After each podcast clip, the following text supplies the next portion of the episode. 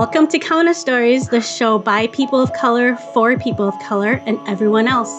I'm Halili, owner of the Other Media Group and Counter Stories producer. I'm Reverend Anthony Galloway, pastor of St. Mark's AME Church and senior partner at Dendros Group. I'm Luz Maria Frias, Deputy Attorney General with the state of Minnesota. Any comments and opinions that I express are solely my own and should not be attributed to my employer. And I'm Don Eubanks, Associate of Dendros Group and member of the Mille Lacs Band of Ojibwe Indians. And we have a special guest joining us today. Yeah, I'm uh, Craig Helmstetter. I'm the managing partner of the APM Research Lab. It's a, it's a nonpartisan research and analysis division of American Public Media. Thank you for joining us. We've we've worked together a little bit in the past when Counter Stories was was connected with NPR, uh, and we're glad to have you join us, especially with the latest data that came out. Um, can you just kind of give us a little bit of recap of what that is and how kind of how you guys went about that? Sure. Yeah. I'm. I'm. First off, I'm super excited to be here. I'm really um, honored to be a guest on this show.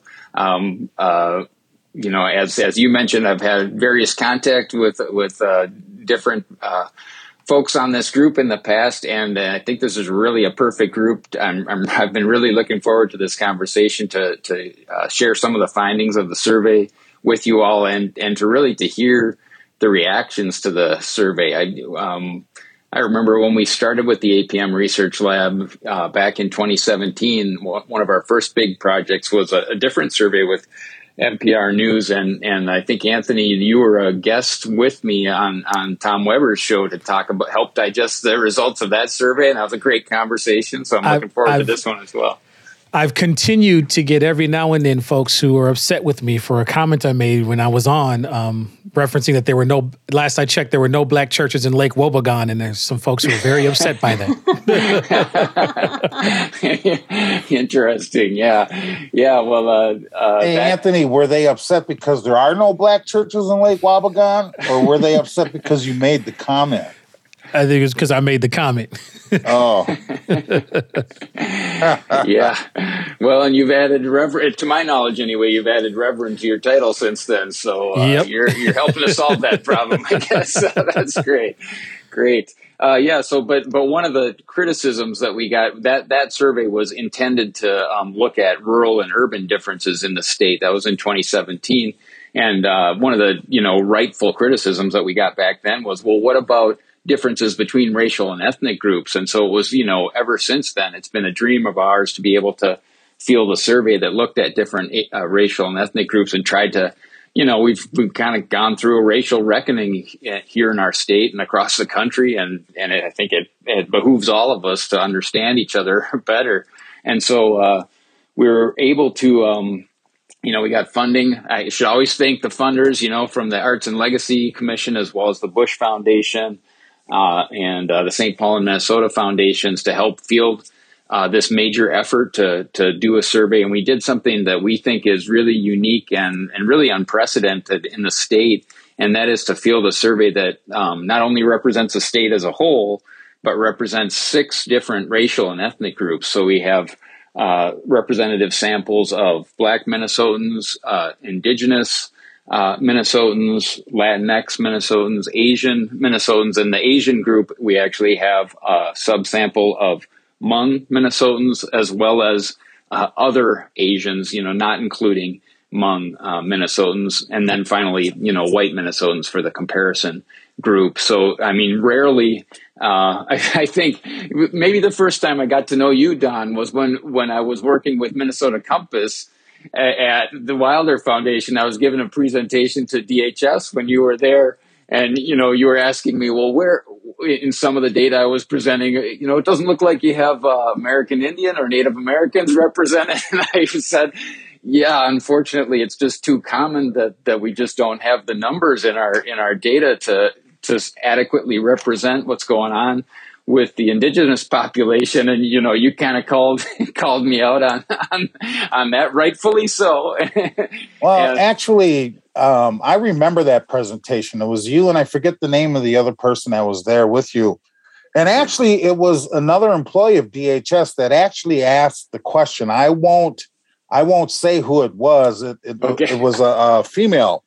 Um, but what happened is that it it was your response, and the response you said was that you know, and we know that our numbers are make up you know we make up less than 1.8 percent of the population. But when you use the terminology you guys use when you collect data, your response was that our numbers are so small that we become statistical statistically insignificant. And oh. to actually hear someone say that when you're working for the Department of Human Services, that's a hard pill.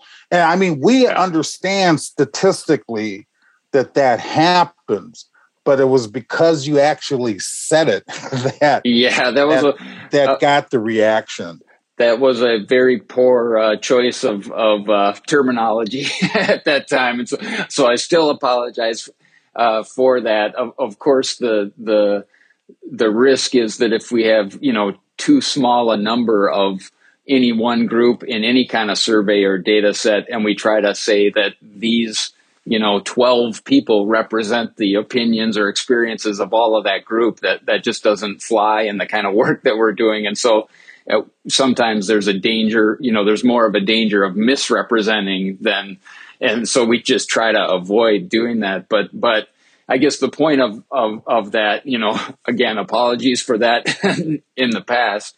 Uh, but it always is helpful for people to, you know, give us constructive criticism so we can, you know, continue to forge on and do better. And, and here we actually had a chance to, to do better. You know, we, thanks to the funders, we had enough resources actually to, to go after, um, you know, as scientifically representative a sample as possible of these different groups, including uh, the indigenous population that that lives uh, here in the states. So, you know, we, we would have loved to do something even better. You know, just talking about the indigenous population, we would love to have a representative sample of the different uh, tribes in Minnesota, for example, to even drill down further. But at least we got to this level, you know, and it's, it's again, it's almost never happens that we have representative samples of all uh, six of these groups in one survey done here in Minnesota. So we're pretty, pretty proud of that. And uh, yeah, I think what's more important is kind of the information and uh, data that's coming out of the survey and, and that I'm really interested in hearing your responses to.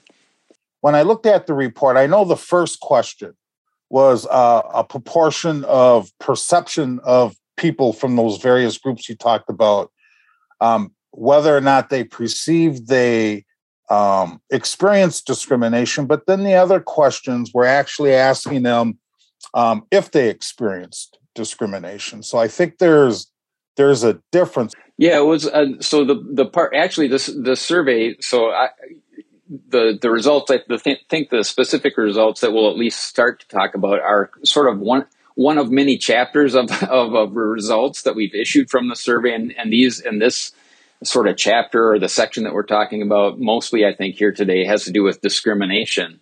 And so we also ask people questions about their experiences with COVID, uh, with the schools, with um, you know, a variety of, we, we actually asked some really um, good news stories. The, the next, the next thing that we'll be publishing is a report about, um, uh, you know, what do you think is going great with your community? So uh, that would be another kind of fruitful discussion. That's the next report coming out. But this one here on discrimination, what we were doing is replicating some questions that were done in a national, uh, kind of a landmark uh, survey that was done back in uh, 2017 um, on the national level. Uh, and so we what and what how that survey approached it was to ask people just as you were saying, Don. You know, uh, do you uh, let's say if the, if if there was a uh, a black respondent on the other end of the line, do you perceive that there is discrimination against uh, by the police against other black Minnesotans? Yes or no? And then the follow up was, have you yourself personally experienced uh, discrimination by the police because of your race or ethnicity, yes or no. And so it was both that perception and then the personal experience. And of course, people perceive, a, you know, a high level of discrimination, and then a, a sort of a subset of that have actually experienced the discrimination themselves. But the, the nice thing, of course, about replicating these questions from a national survey is to, is to be able to compare well how does you know what are the experiences here in minnesota compared to the national population. And is that different? I mean, compared to the national population, um, what is Minnesota's numbers comparatively? Well, if you if you think about, so we asked about um, the uh, police, as I just mentioned. We asked about employment, and we asked about housing. So those are three questions. Then we asked actually asked there, there was a f- first question about do you believe ex- uh, discrimination uh, exists in general and so uh, we asked those perception questions and then four other you know personal experience questions. So we asked everybody those eight questions. So if you're following my math we have eight questions. And and the national survey only had four groups that so eight times four you know 32 we had 32 comparisons. We had uh, for black indigenous uh, latinx and asian uh, populations. And so if we have those 32 popula- that those 32 comparisons, in none of those comparisons did Minnesota fare better. And none of those comparisons were either the perceptions or experiences lower than the nation as a whole. Um, and in fact, in 15 of those comparisons, Minnesota fared worse. And so that, that's what I'm really interested in digging into with you guys is, you know, um, uh, you, you, know, I, am a I'm a white guy, and I have experience. I grew up. I uh, was born and raised here in Minnesota, and so I'm a longtime Minnesotan. Um, and, you know, I'm also a sociologist, so I, I you know, I, I, obviously recognize that there discrimination exists and so on. But, but you know, my, the the the results to me were kind of surprising. You know, everybody talks about Minnesota nice and, and Minnesota being a progressive state, but here are our results show that we're at least as bad as the rest of the nation, and in many cases worse than the rest of the nation when it comes to these measures of discrimination.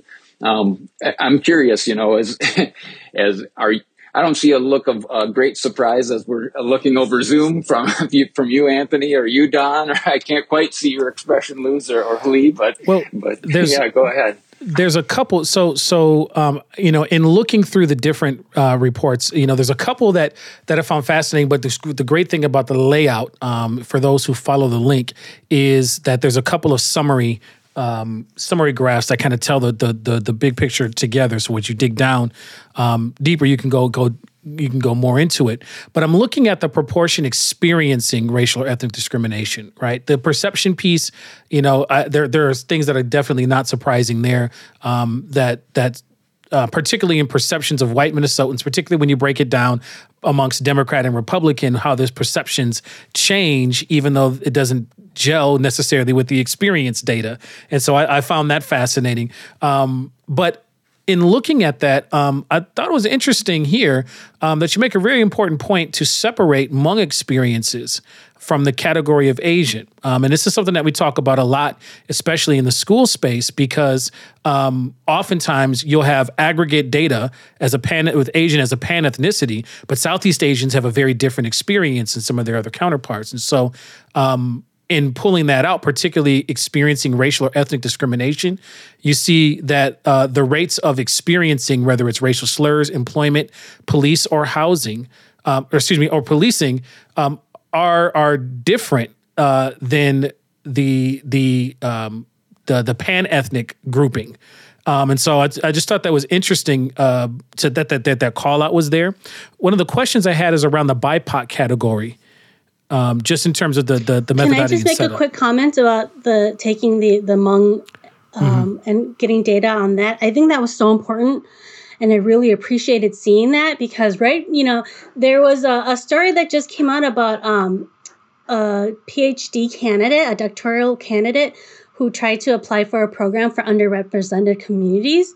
And she's Hmong American. And she was told that she didn't come from an underrepresented community because the data that they were going on grouped all Asians together, um, including you know Asians who have been here for uh, many generations. They didn't separate the newer arrivals or or you know Southeast Asians from other Asians, and so you know even though she was Hmong American, she was told she didn't qualify because she's not from an underrepresented community. And so seeing this research and these surveys done and you know taking out the Hmong community and getting the data on that, I thought I really appreciated that. I'm so glad the two of you, Anthony and Hali, called it out because that was one of my uh, big observations initially as well. Is the importance of um, disaggregating the data so that we don't mislead people, right? And Craig, you focused on that early on when you were speaking about the indigenous population. We know that there are the newer rivals of Asian, meaning the Hmong uh, in our community in Minnesota in particular, who are still struggling um, as much as the rest of you know the newer immigrants who have come to Minnesota. And Hali is correct with the overrepresentation. If you look at colleges and in particular a specialized field like medicine, and, and I happen to know a little bit about it because my daughter is currently a medical student, uh, she'll be the first one to say that the data when she was going through the application process looked at Asians in particular were overly represented in admissions or applications to medical school, and therefore quite a number of folks then, and and mostly given folks that were, for example, international students uh, who have who weren't born and raised here in the states but have come on as um, as students through their visa program, and being able then to benefit from the different programs internally, but disadvantaging then those who have been raised here um, through the generations, most recently uh, the Hmong population. And it is really disheartening, but it's encouraging to see the disaggregation of the data.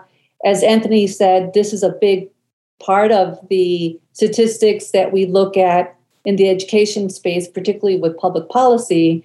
And I know the Coalition of Asian American Leaders, CAL, has been really active on, on seeking those changes at the legislature to ensure that this aggregation of Asian students continues to to be front and center so that the Asian population statistics otherwise are not misleading um, and, and forming a different impression that is is just inaccurate. So I, I really appreciate that you folks uh, caught that early on, and I encourage you to continue doing that as as we go forward.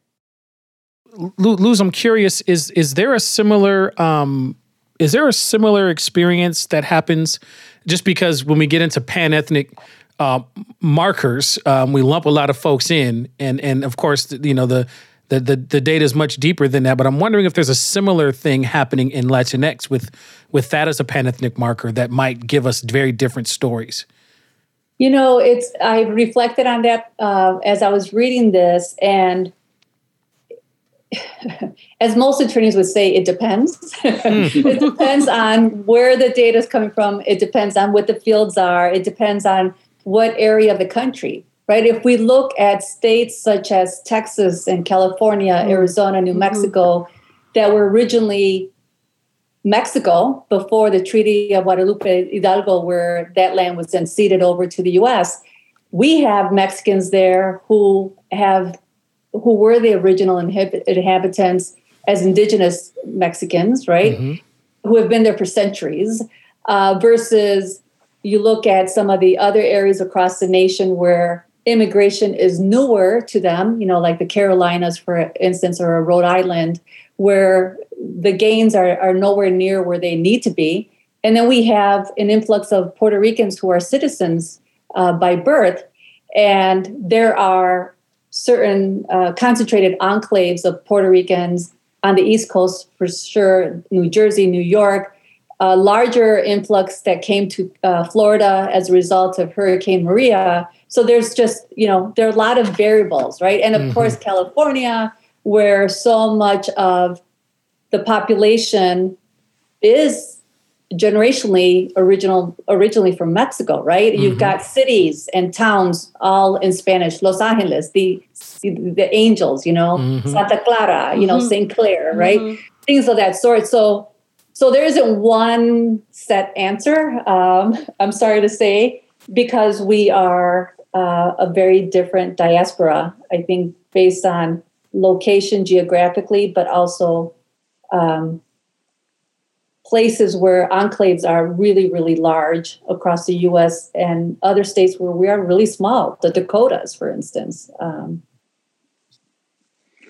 and we and we certainly I don't know maybe you're driving this way too, Anthony, but we certainly could have uh, you know for the state's black population, for example, we would have loved to break out the Somali population separate from um, you know other black minnesotans and, and, maybe you know liberian other you know ethiopia we could have br- broken it out a number of different ways um, and we would love to do additional research to be able to do that but this was kind of as far as our current resources would allow us to to break things out because i'm sure there are some interesting uh, differences there. I, if, if i could just to, just for the listeners sake you know to illustrate this difference though between uh, the Hmong and, and other Asian populations, just to give uh, just one number on them. You know, when we asked how many people have experienced, feel they've experienced employment uh, discrimination because of their race or ethnicity, um, the Hmong population, for example, said 42%, and the Asian excluding Hmong population, 29% said that they had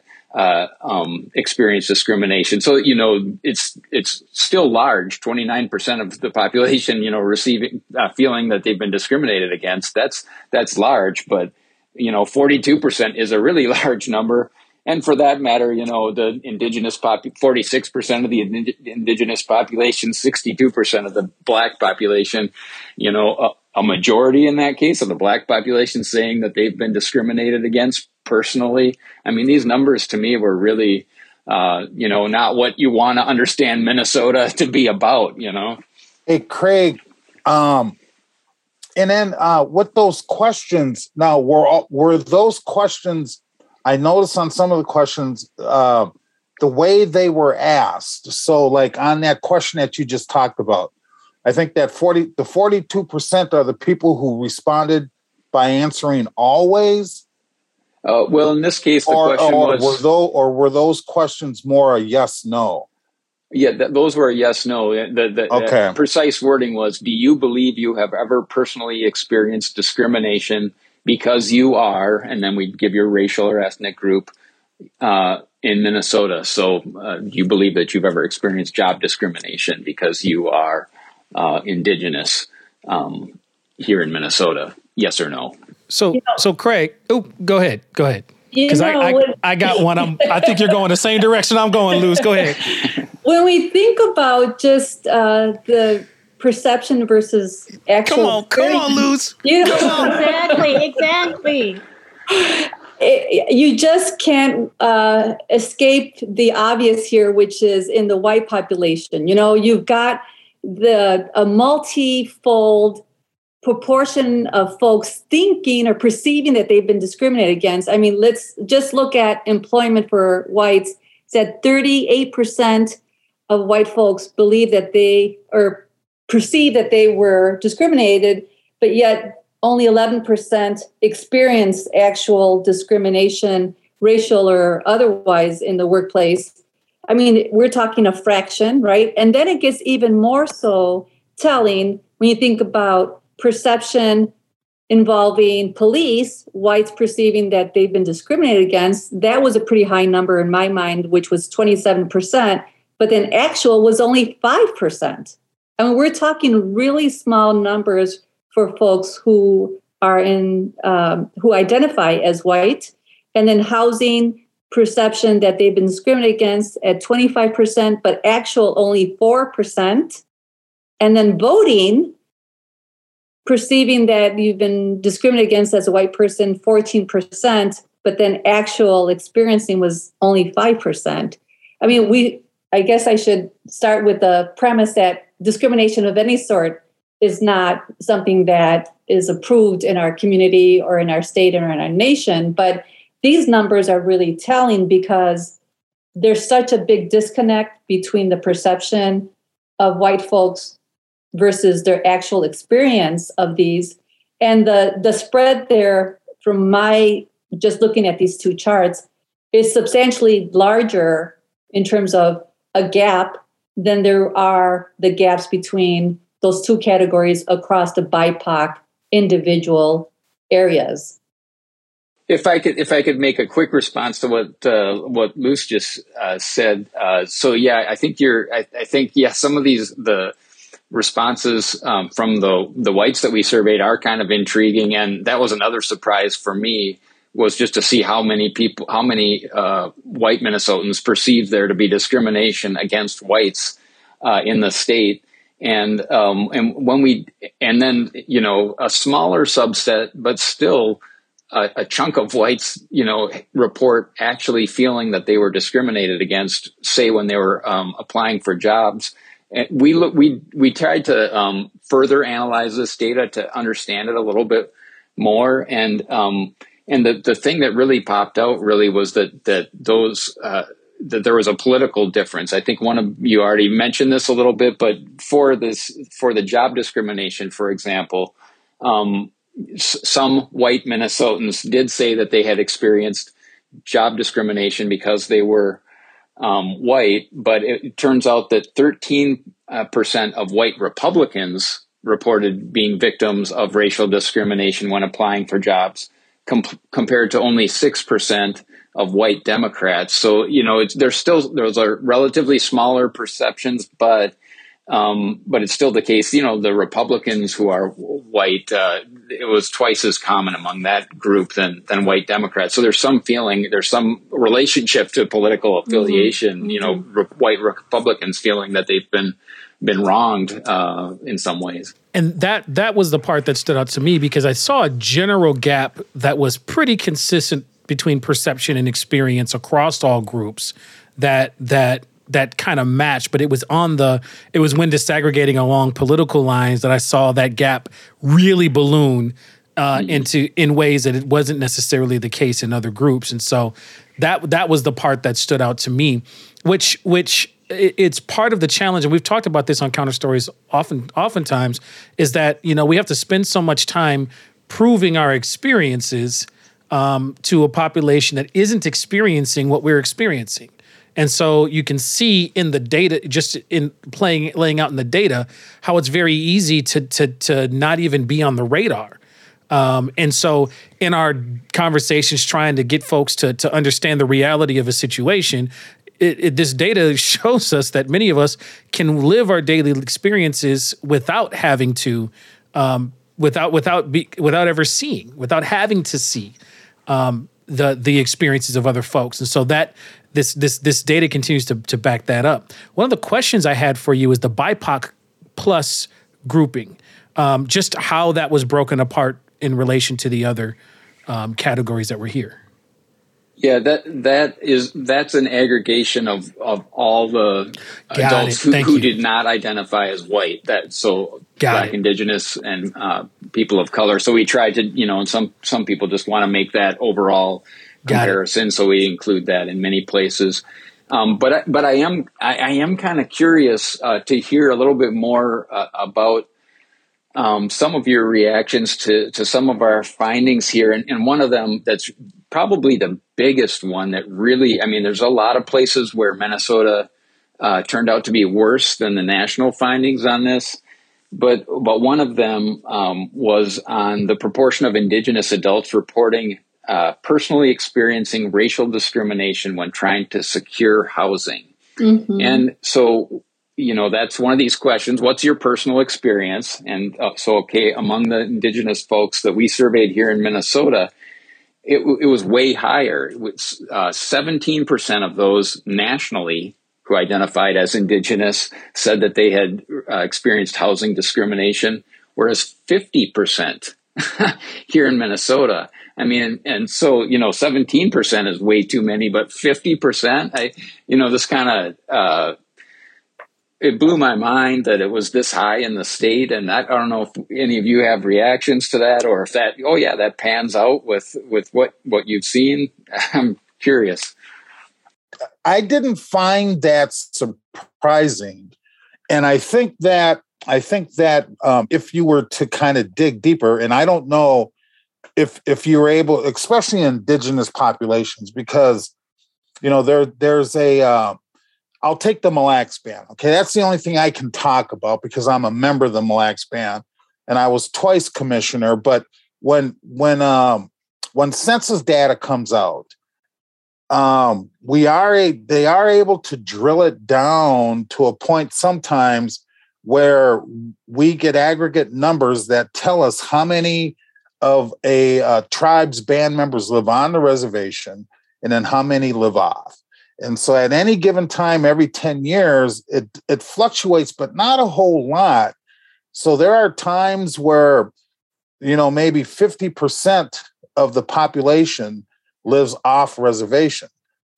But it's also kind of a um, ebb and flow because individuals move from urban areas back to the reservation. And and and unfortunately, um, our reservations, you know, we have 11, 11 tribes here in Minnesota, and not all the tribes experience friendly relationships with the communities that surround their reservations. And the same thing exists down here in the Twin Cities. I still remember vividly going out with my uncles and I I could I mean, I remember asking my uncles, why do all the white guys call you chief? You know, those kinds of things um, happened uh, happened a lot and still continue to happen. I still hear that term used when describing a native male. Um, I've mentioned on counter stories before that and when in one of the classes that I taught at Metro in the social program, that comparative class, I used the example of how, you know, the, the, the comment I made is how creative some white folks can get when they think up terms to refer to Native Americans, and they tend to be geographical. So the first time I went up to Mille Lacs as a commissioner of health and human service for the band, was the first time I heard the term timber nigger used to describe us. If you go to North and South Dakota, the term changes geographically and becomes prairie nigger. So the term is is uh, geographical, but it's attached to, to that term to describe Native Americans. So for our people, I think what doesn't surprise why that doesn't surprise me is the other issue that I constantly talk about on con- counter stories, and that's that for Native Americans. And Craig, we kind of opened up the program talking about that, right? That we're statistically insignificant. So often when these national reports come out, we don't even show up. But that plays out in real life day to day in terms of lack of media coverage lack i mean how often do we hear stories here locally other than the pipeline right? Or i mean so so and eh, you know there, there have been other studies that have shown that for native americans in their involvement with police you know one of the questions you asked was police um, Native Americans tend to be killed at slightly higher rates than African Americans are here in the United States than blacks are. But statistically in media, you never hear that because it's never ever talked about. I mean, when when when a cop kills a native person, it's never covered. You never hear it. So for me, those numbers, I mean, and then and then we look at um, these homeless encampments. Now there are a lot of other factors and variables involved there, but um, you know, when when uh, natives left the reservation and and moved to urban urban uh, populations as a result of the relocation program, they experienced discrimination in housing, jobs, schools, you name it, across the board, and nothing's changed. Yeah, well, that, that's my long answer. I mean, yeah, yeah. Well, just it's it, you know it's startling to hear the the the slurs that that people are being confronted by. But you know, when we ask these uh, these uh, uh, we asked a question: Have you ever been called a racial or ethnic slur?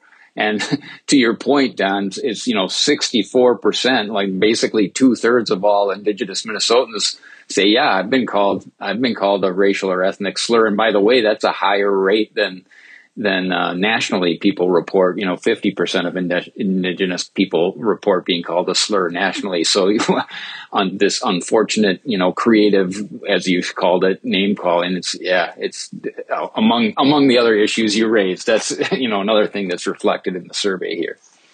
You know, one other field that caught my attention uh, with respect to indigenous population is folks who had um, personally experienced discrimination in terms of voting in Minnesota. Uh, 11% of Indigenous folks uh, have been racially discriminated against when trying to vote. And I immediately thought of an experience that I shared on Counter Stories uh, quite a while ago. For the 2012 election, uh, there are kind of voting situation rooms that each of the parties in Minnesota typically staff with attorneys, and you volunteer to help people problem solve with any voting problems the day of voting.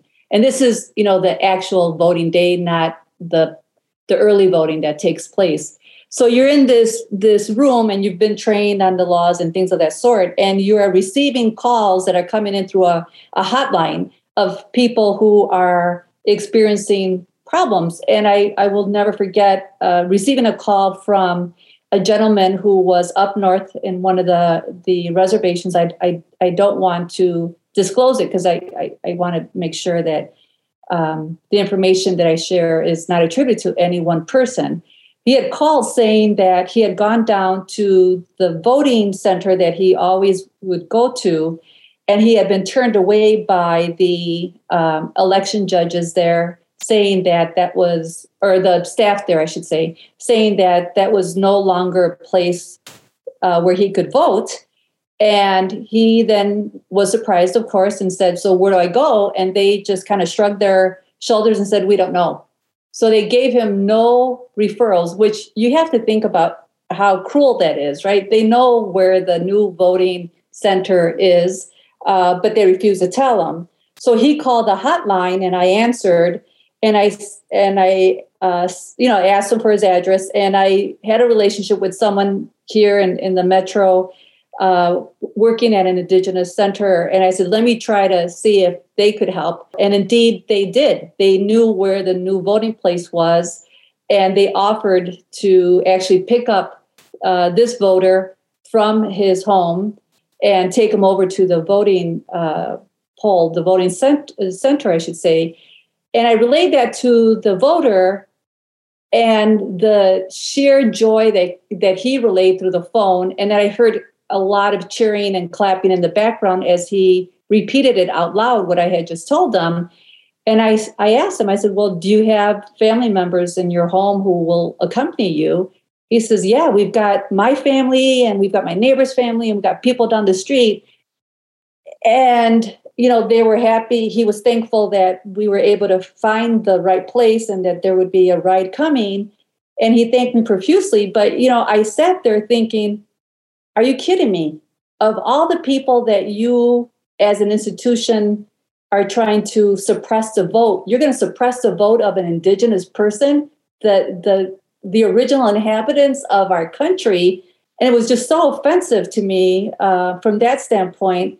But I know that had it had he not called in, he and his family and neighbors and their family members would unlikely have been able to vote, uh, but for this voter protection effort that that was available to him. Um, so that struck me as I was reading the statistic and just thinking that um, you know we've got work to do in our in our state and across the country to make sure that no one's vote is suppressed, uh, much less folks from the indigenous community. So I I was looking at that voter information too, Luz, and uh, you know it made me wonder about how the survey was conducted. Was it offered in multiple languages? Did you ask age? Because in my experience, in every uh, election, I drive uh, among elders to the polls, and I help to translate with that for them. And um, I've they've they've they come across so many issues being an older person alone, right, and not speaking the language. I have gone to places where I've ended up helping multiple people because I happen to be there. I have, you know, not only Hmong people. I watched a, a black man get denied And he didn't realize that, you know, just bring a bill in or have your neighbor come vouch for you. He thought, okay, that's it. I can't vote because they told him that, you know, and they didn't give him that extra information. So I was able to step in and say, hey, I don't think so. But if you don't have those advocates there for you, you know, and do they even see that as voter suppression? So that's the other, like, was there a definition of what voter suppression is to help them understand and answer the question? Lee, I'm I'm I'm so glad you brought that up because this this this comes up so many times, and that is how how we define. Um, mm. and and so there there are many of us who who um, especially if I've grown up becoming accustomed to a certain thing, I may think it normal. Um, you know, Craig, when you when you when you had me on on Tom Weber's show, um, when, when when we were there having that discussion around the, the question was centered around feeling hopeful. Um, and one of the things we talked about is, you know, it, at least in my own cultural space, that question has to be given some some caveats because, you know, I grew up saying, you know, somebody asked me that question, I'm going to find an, a way to say yes that doesn't mean that all the indicators that you're actually trying to ask about aren't also true at the same time. So I might register a yes, even being represented in all of the negative outcomes that we talk about data wise. And I see a very similar, um, uh, not a similar, but I, I, see another thing happening here to to Lee's point in the same way, where if I have grown up in a certain experience over time, I may not register it as discrimination mm-hmm. because I've never um, I, I've never been given an opportunity to think about it differently.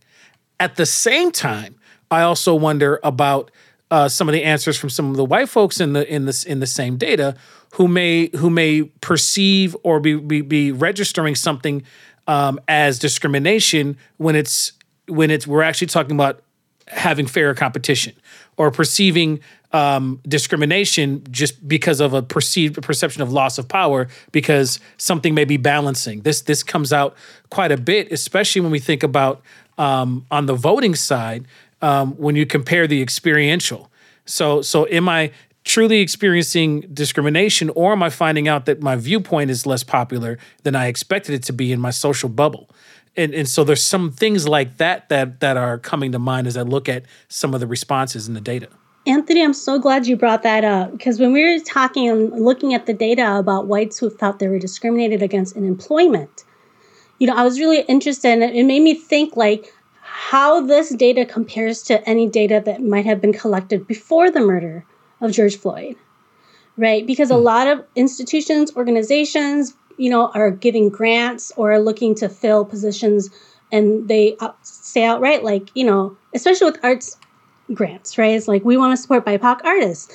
And then some of my white friend uh, white artist friends were mad because then they were like, well, why don't, you know, even I'm though the artist, needle has not shifted at all. Right, right. but do they perceive that, that happening? Right. So there was a, a call for a muralist um, here on the east side of St. Paul. And they, it was, you know, the, Bi- the organization was BIPOC run and they wanted to do a mural. And so they were like, we want to have a BIPOC artist. And I have a friend who's a very great muralist. He's a straight white male who lives in Richfield. And he was upset that he wouldn't be able to apply for this and be a participant in this because he was white. And he felt that that wasn't fair to him. So, it's, you know, so it's interesting to see, like, you know, is that how they they feel that they're being discriminated against if it's a diversity hire. I've talked a lot about being a diversity hire. I'm the diversity hire. I'm the diversity scholarship. I'm the diversity intern. You know, and just taking taking advantage of those opportunities that come to me. But are white people looking at those and saying you're discriminating against me? I can't be the hire. I can't be the intern because of that.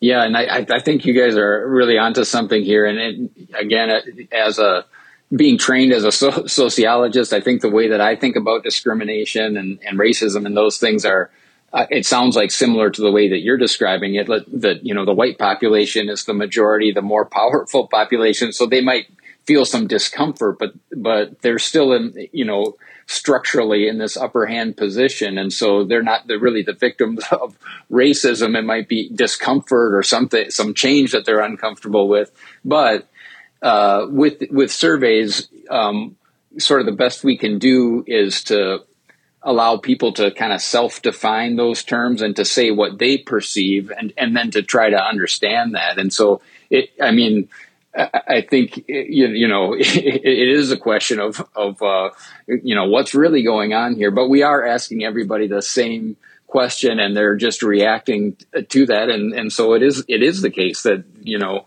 uh, a chunk of Minnesotans do of white Minnesotans do perceive that they're victims of, of discrimination. And, and by the way, when we're making these national comparisons, you know, are things better or worse here in Minnesota? Well, the only group that actually had lower rates of discrimination here in Minnesota uh, was the whites. so so mm. there's less less discrimination against whites to the extent that, that that computes at all. Anyway, and at least the same or more discrimination among the other groups. Um, uh, uh, but Anthony, since you brought up this this hopefulness question, I was hoping mm-hmm. to get your reaction on one of. We asked that question again in this survey about um, just a, a very basic question. When you're thinking about the future of Minnesota, do you feel hopeful or fearful about the future of the state? You know, we and that was a question that we were uh, debriefing back four years ago, and the the finding in 2017 was that the black community was actually the most hopeful uh, of any of the groups. Uh, and and so guess what today's finding is uh, you know at that time 93% i think it was of black mm-hmm. minnesotans said hopeful and you helped us understand why that was in part because of the definitions and so on that you were just talking about um, but when we ask that same question today that uh, uh, that percentage uh, among black Minnesotans had dropped from 93% down to like 72%, I think it was. So it was like mm-hmm. a 20 percentage point drop. And maybe it's no wonder after, you know, all the, you know, murders and everything else that has happened. But, uh, you know, it, that well, was you know hard just, to hard to see it fall like that. Obviously, yeah. And, and it's just you know I think I, I I, spoke to this in that in that last go around of the question. You know, especially if you were to come to a congregational space, right, where there's mm. there's there's a, a, a culture of you know part of our identity is being able to define. Um, d- define success and be able to smile and be able to like you know get get through stuff is part of the identity um, Don, I think you and I were talking about this, right? We got this term called hood bringing, where you know I'll never have to worry about something that don't work because we just gonna fix it. Uh, Luz, I think we've talked about that. I think actually we've all talked about mm-hmm. that because we all mm-hmm. we all from the hood, right? So right. so you know there's this there's this this ability to grab and define your own hope. That's p- definitely part of it. As a pastor, I could have told you that if you walked into my congregation and you asked that question about hopefulness, folks are going to figure out a way to answer that question in an affirmative way. The dip that you uh, just just described is I'm actually seeing now as an actual pastor of a mm. church. It, it it it's real, right? The ability for folks to grab on to the to the the the thing the cultural hopefulness and rock that has been there for a while is eroding. And that's the piece that is concerning um, about this environment, different than many other moments when we've been in in, in hard national strife racially, um, is that folks are, are are, I am seeing. that it's a lot harder. It's a lot heavier lift, at least in this moment for me in my own experience, right? I can't speak for anybody else. But that dip is being felt in my own practice right now is in, in spiritual care space where where we at least have been able to agree that we'll we'll get through this. Now we're having conversations like, eh, it, we can get through this, but a whole bunch of things are going to need to shift. So, so, so the faith in that in that perseverance, I have seen personally decline in my own conversations. Hmm. Anthony, I, I would also add, you know, when you look at the dates for the survey, and Craig, if I'm reading this correctly, it's April 26th through June 14, 2021 so we can't forget that COVID 19 is still a big part of this. Mm-hmm. And we think about the unemployment rate for Blacks right now as we sit here and through um, COVID 19 has been almost twice the unemployment rate of the general unemployment rate and the white unemployment rate across the country. So if you think about that, I mean, that's an additional stressor for Black communities and Latinx communities, indigenous communities, in terms of unemployment, in addition to the discrimination, right? In addition to the lack of health care coverage that historically plagues the Black community, the Latinx community, the Indigenous communities. So I, I want to be able to insert that as another variable that is significantly powerful. I just listened to the unemployment rate last week, and it's still the unemployment rate for Blacks right now currently is almost twice the national average of unemployment for across the country. You know and and and that is real. We th- there is nothing there with regard to perception. Those that is hard data that we all should be really concerned about. I think another variable i'd like to throw in there and this is you know me this always comes up where i uh, especially when we well at any rate so since that last survey in 2017, we went through a presidency that was, um, you know, we went through the Trump administration, which was uh, for people of color, we had to kind of hold on to see if we were going to survive. Um, January 6th, we saw uh, white Americans storm our capitol and carry a Confederate flag through there. Those we saw patriotism in this country under that administration take a meaning that didn't include me or Anthony or Hilly or Luz. When you go through four years of that, and it's not ended, we now have Texas and other Republican led states passing legislation outline critical race theory, which is not even taught in elementary schools or high schools across this country. But we have an onslaught of Republicans leading this charge. You know, even Trump's administration passed uh, an executive order outlining or outline uh, training, diversity training, right, for feds and across the board. I mean, so so we've seen we experienced here in in uh, the Twin Cities, um, Jamar Clark, Philando Castile, and then George Floyd and Daunte Wright, and and we haven't seen the needle move. Right? I mean, there was this tremendous response throughout Minnesota, throughout the world, but we haven't seen the needle move you know, I feel safer here in Roseville because when I what I perceive perceive seeing in Minneapolis, I actually perceive seeing the Minneapolis police stepping back and allowing a lot of this stuff to happen. And um and so, you know, and and and uh because gangs have been gangs and, and unfortunately there's activity going on over there, but where are the police? There, there's still enough police to be around to try to try to address those issues but that's not what i'm seeing and my perception is being impacted as a person of color as a native american as an african american um you know i've i've had a good life i've i'm i'm one of these individuals who have been able to succeed even though i've experienced discrimination i've still was able to slip through the cracks and so it's not like i'm you know, I haven't benefited from this country. I have. I've benefited quite a bit.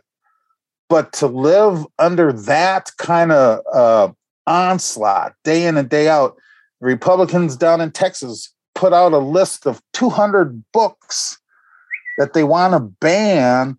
And one of those books is written by Professor Macalester College. All right. A couple of her books are on that list. I mean, so I'm just saying when when you're when you're um when you're this stuff is thrust at you day in and day out we've seen people running for school boards to stop um, to ensure that they're not teaching critical race theory. And i've seen news media cover and talk with many white parents about this. I haven't seen one local news channel talk to a family of color, a black family, a native family, a Hmong family, uh, uh, Latino family, not once have I seen that covered from that angle to ask us what we think. It's that kind of stuff that we deal with day in and day out. So it doesn't surprise me that there's a drop of 20% in terms of individuals who are losing hope. It doesn't surprise me at all. Craig, I just want to thank you. You know, in our as we've kind of gone independent, you're our first white guest. Um, and so I just want to call it out since nobody else is going to say it. I'll say it. Uh, so so so and it matters, you know. I just want to demonstrate that, that, we just ain't bringing anybody into the house, right? Uh, you you got a ticket. You got a ticket to the dinner table. Um, so so um, just don't bring any raisins in the potato salad, and we're good. Um, but but I, I want to pull out carrots in the Jello salad. oh, oh, oh, now that's a deep Minnesota thing right there. Yeah, you can you can take that up with Minnesota folks. Um, but I want to call out um, one of the important pieces of data that stood out to me is around the policing question uh, because you disaggregate gender wise.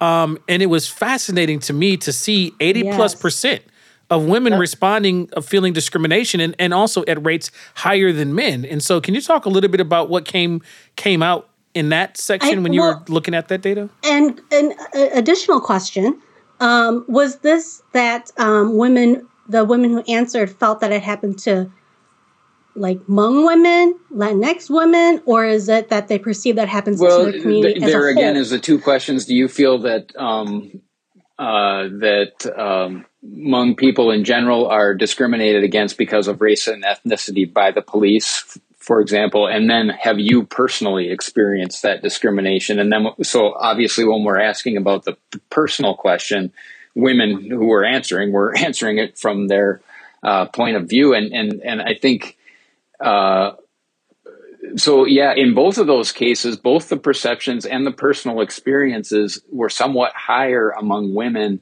than men across the racial and ethnic groups.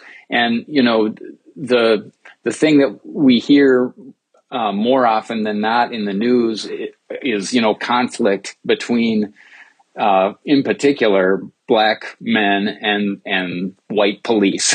I guess you know, and so it's not I mean, occasionally we hear about reports of other, you know, of black women or uh, Latinx women or whatever, but but the, the, predominant thing that you hear in the news is about um, men, and so and so that was a surprising result. We I, I I would love to turn that question around to you all because you know that's just a finding that emerged out of the survey data again, it was a surprise not only to you, I guess, Anthony, surprise to me, and and so maybe it's a double thing that you know you're not only fighting the discrimination of mm-hmm. race, you're also fighting g- gender mm-hmm. discrimination, mm-hmm. perhaps. I, I, don't know. Well, the thing that that that really struck me first before I started looking uh, looking at the the gender experiences, which which in many cases aren't you know that they're, they're more, but like for for black women, ninety nine percent 99%. So so you know in in in comparison to to 32% of white women. And so you know I just the the the question about the relationship between uh, communities of color and police officers and their experience. I mean, we we will we'll sit here and talk and quibble about um, good cops or, or, or bad cops and all of these other things um, as if there there needs to be this balance um, but very clearly it's in balance in the experience um, that is reported here. Um, I mean, to get to 99% in a, in a population, uh, you know, especially for a sample size like this, I mean, that says something, right? Indigenous women yeah, are 95%, yeah. Latinx women are 86%, right? Hmong women, uh, 60, or, or excuse me, Hmong women are 79% right? Like like this is this is huge, and I, and I think that's something that can't be be be looked over too much. We got a huge problem, regardless of what you think about police officers. If this is what your with with your constituents are telling you, that should be enough to start asking some different questions or seeing some legislation or some conversations move in our legislature differently than we're actually seeing. So I think this also calls out an imbalance of influence and power in the decision making tables when this is the experience that's, that's there, but yet what you see happen at, at our decision tables don't match up with the experiences. You know, Anthony, I'm so glad you called that out because that was the other big aha for me as I read through the report is the gender difference. And I sat here just asking myself, why? You know, and of course, there's a universe of possibilities as to why. Uh, everything that, of course, you stated, but I also wondered, culturally speaking, um, is there a part of the male psyche that has a level of pride, you know, that that machismo? Yeah, the ch- machismo that goes beyond the my community, the Latinx mm-hmm. community, right? That extends across all of these different identities where women are more comfortable perhaps sharing those feelings, right? Versus men who have to have a, a level of um, almost being, you know, disassociated from it because of a, a need for self preservation, you know, not only for themselves as individuals, but also historically speaking, you know, kind of head of a household and, and having to model that to your children so that they are strong. Um, I don't know. I mean, there there's a lot of there are a lot of questions in my mind when it comes to this particular aspect. And I, I think it would be fascinating, quite honestly, to drill down into what those reasons are. Um, because, as you said, you know, the decision makers, public policy wise, are still disproportionately male. And we need to have more women in those elected positions. I mean, Minnesota still is struggling to have a, a woman governor. This country is still struggling to have a female president, for goodness sake. You know, I mean, there are all of these realities that we know. Whereas you look at other cultures around the world, and you know, we've there have been plenty of women uh, CEOs uh, heading up corporations, but also elected leaders, prime ministers, and things of that sort. Where why are we so still provincial in our states and in our country? Yeah, and I think I think that you're onto something there, Luz, with that with the, the you know sort of masculine uh, denial of you know certain things or whatever. But but I think um, it, it's also true what you were saying, Anthony. Just the the that's part of what we hope that people will go on and use these survey results. You know, obviously the the if the the police have a PR, a public relations problem, especially with populations of color and especially with women uh, of color, you know, and and I think that they need to stand up and, and take notice, or I would want to if I, you know, were in that position. We uh, just to fulfill their their mission. What, what's the pu- public perception? And as you were pointing out, the percent percentages are extremely high that that discrimination exists. Um, and and so I, I think that hopefully that's that's something that people will act on. That kind of brings me to my next question: Is now that we have this data, what next? Yep, right. That was my question too. Yep. well, yeah. so one of the things that came immediately to my mind is, you know, sitting, especially in you know, I'm serving a church in, in Duluth, and there's several tables of folks who are having conversations um, in an area that's very demographically different than than the Twin Cities. But in looking at statewide data like this and being able to put uh, names to some of these experiences, there are several conversations that I've had just in the last couple of weeks where folks um, you know, because when you're faced with the reality of something that you haven't seen for so long, one of the responses often is denial right? Which is a response. You know, when you, when you when you are faced with something that may make you feel some kind of shame, your brain often does two things. It either creates a universe where I don't even that it doesn't even exist anymore, and I can go back to you know I can take the blue pill, or I can face it and deal with it and work through it um, and, and address the reality of the situation. Um, one of the things that this data allows us to do is to demystify the experiences right? To be able to to to to put some some some numbers to something in ways where folks may not accept your your story or the patterns that people have been telling you forever and ever and a day. But but uh, I mean, I'm just going to keep it 100. White folks tend to have a higher respect for data than they do the stories and experiences of people of color. In my experience. And so this this allows this allows us to take that and and put some some action to that to say so because of this can we have a different type of conversation and I think, Anthony, to your point, I think actually it could be a both and. I think using the data, but also the storytelling is really powerful. Um, I can tell you, I'll, I'll share one quick instance um, that happened in the workplace where I had been teaching implicit bias, um, and it was a presentation. And in that presentation, I featured a family member um, who is uh, identifies as Afro Latina, and and then shared some personal stories in terms of actual instances that this child, my child, uh, now I'm, I'm getting closer to it, um, had experienced in grade school, in high school, in college, and such. And then I, uh, one of the the reactions to that, I mean, many reactions, but one of them was from a, a white male who said, "Look, I had no idea this is something that a, a, a parent of a person of color goes through, right?" And he sent me a message and said that he was sobbing, listening to my stories of actual incidents of racism against uh, our family member. And you know, so so I, I I do know that research bears out that the storytelling is really what is memorable for people. You've mm-hmm. got to have three things. You've got to have time, you know, a place and time.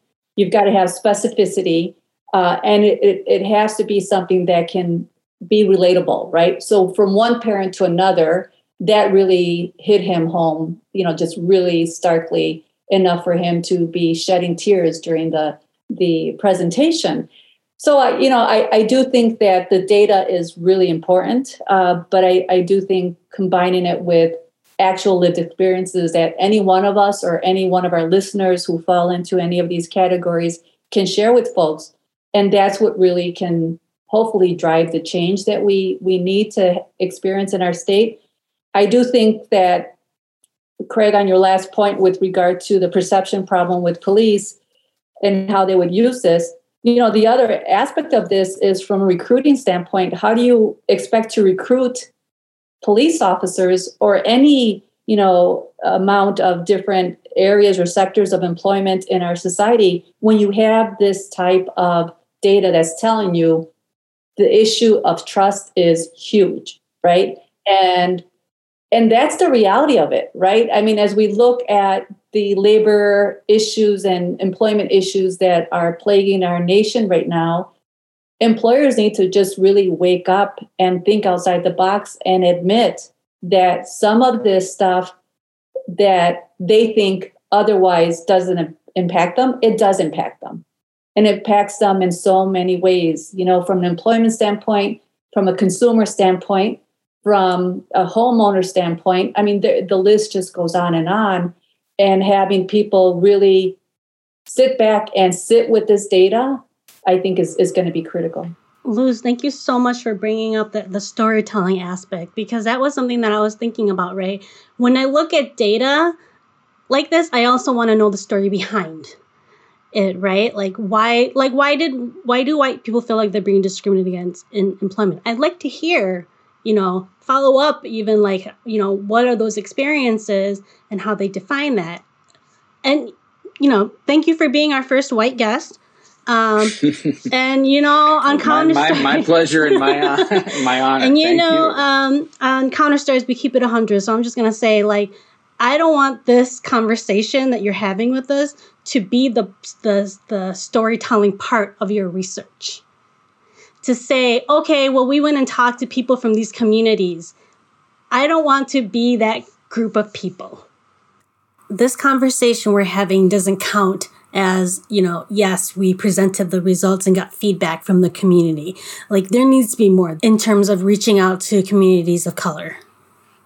okay. Well, I was going to say, you know, that's that's part of the reason this conversation has been extremely rewarding for me is just to hear all of the reactions and stories and explanations that you know the numbers are one thing, but it but it is really helpful to hear it come out. But but that's a point well taken, Hlee. That that uh, we we should not end it here, and we don't we don't plan to. We do plan to.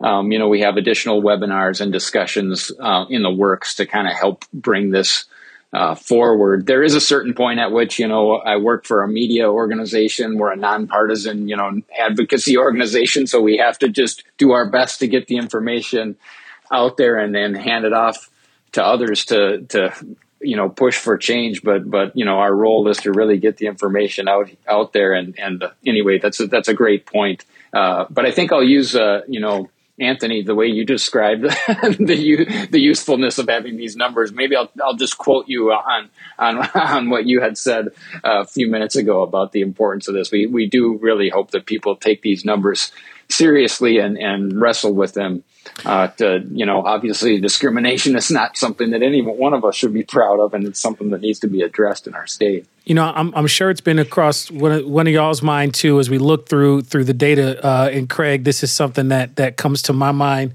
the moment I see some data out there that's gonna that that coincides because you can you can lay this across the actual outcomes of folks in Minnesota across many sectors, and it tracks. You know, there's there's a lot of of confirming data points in other in other uh, indices, particularly as it pertains to the experience of people of color that are indicated in this in this data. But invariably, we're going to leave here and somebody's going to take a look at this data and immediately start to try to pull out talking points about why this is not the case right? So I may see something about you know, and I'm being facetious in this one, but looking at the at the um, uh, the rates of of BIPOC folks with um, uh, perceptions around police discrimination um, being at at um, you know being in the 95% for indigenous women you'll have folks who will go and say well and they'll pick somebody from that 5% mm-hmm. to represent the experience of the 95% who are saying one thing and so you know, uh, one of the things I just want to want to share with y'all is y'all know it's it's in the back of my mind immediately. And this might be my my my you know trauma informed care brain going on here, but immediately I start thinking about all the ways that people have tried to to shirk the reality of some of the data and the experiences and the stories, um, but to try to figure out how to have uh, the the minority experience of a particular group represent the story of of the majority. And so I don't know if it crossed your minds at all, but I was looking at some of these and I can already see some of the talking points mm-hmm. to try to mm-hmm. be formed in certain mm-hmm. cases. I, or or non-talking points, Anthony. I mean, I think I brought I brought that up in my last thing. You know, they have not interviewed any families of color in terms of critical race theory being taught in schools. So, you know, it, it's what's not asked. It's what's not covered that's just as damaging as um, someone pointing out that 2%, you know, answered this way. And I agree with you. So it's and or it's double. We have both those that we have to overcome here, at least in the Twin Cities. And you're so right because you know other other reports that that um, actually show those um, shows those indices in terms of differences between unemployment, housing, and all that uh, line up pretty well with our perceived with our perceptions and our experience here in Minnesota.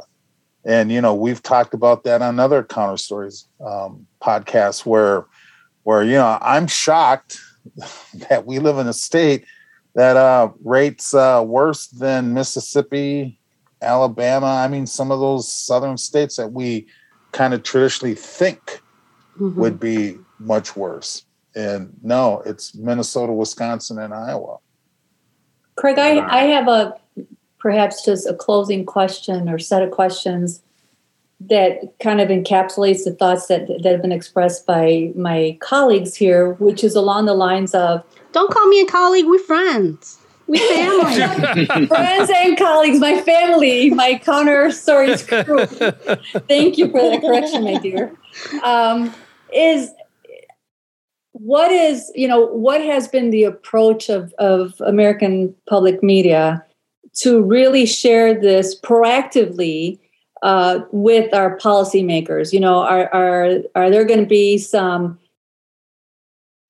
some teachings or sharing, you know, uh, with the policymakers? Will there be some presentations given to the Minnesota Chamber of Commerce, you know, the business groups, uh, the Minnesota Business Partnership?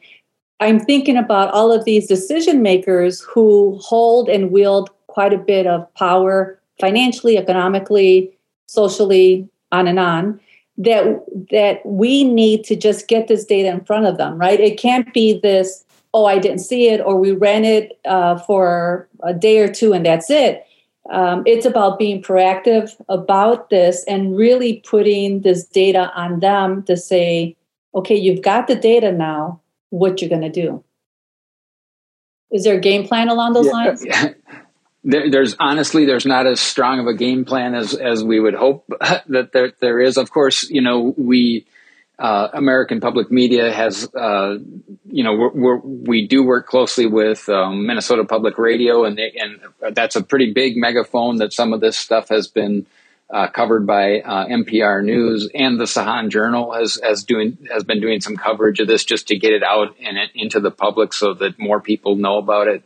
But yeah, we're we're definitely open to you know if there are folks in your audience who are interested in having us uh, present, don't don't be shy about reaching out to us at, at info at apmresearchlab.org. Just shoot us an email and we can start a conversation about if we can if we can uh, come out and do a presentation or a workshop or something with you about this information or just feel free to take the information yourself off of our website and you know use it in your discussions. But you know Luz you're you're in a position of power in the state. And uh, if you if you want to have us you know to come and present this we you know that that could be part of a a, a, a plan that we're uh, just developing right here in, in real time uh, um, in this discussion. But uh, yeah we're happy to uh, make presentations and and help to get it out. But main main our main uh, up to now has just been analyzing the data, getting it out there, working with reporters and, and others to to help um, you know get that conversation going.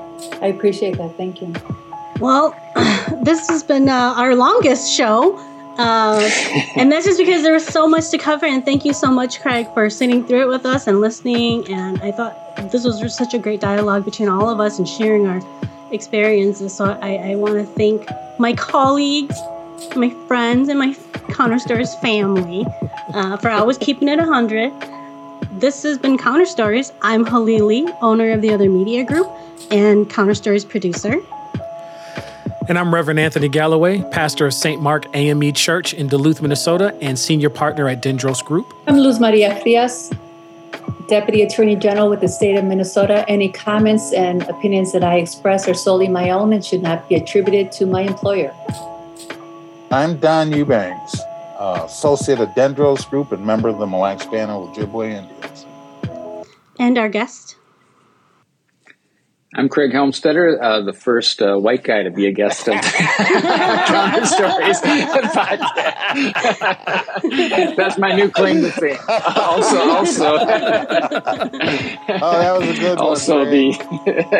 yeah, I'm also the managing partner of the APM Research Lab. it, it's been my honor. Thank you. Thanks for joining us. This program is a co-production of the Counter Stories crew the other media group, and Ampers, diverse radio for Minnesota's communities, with support from the Minnesota Arts and Cultural Heritage Fund.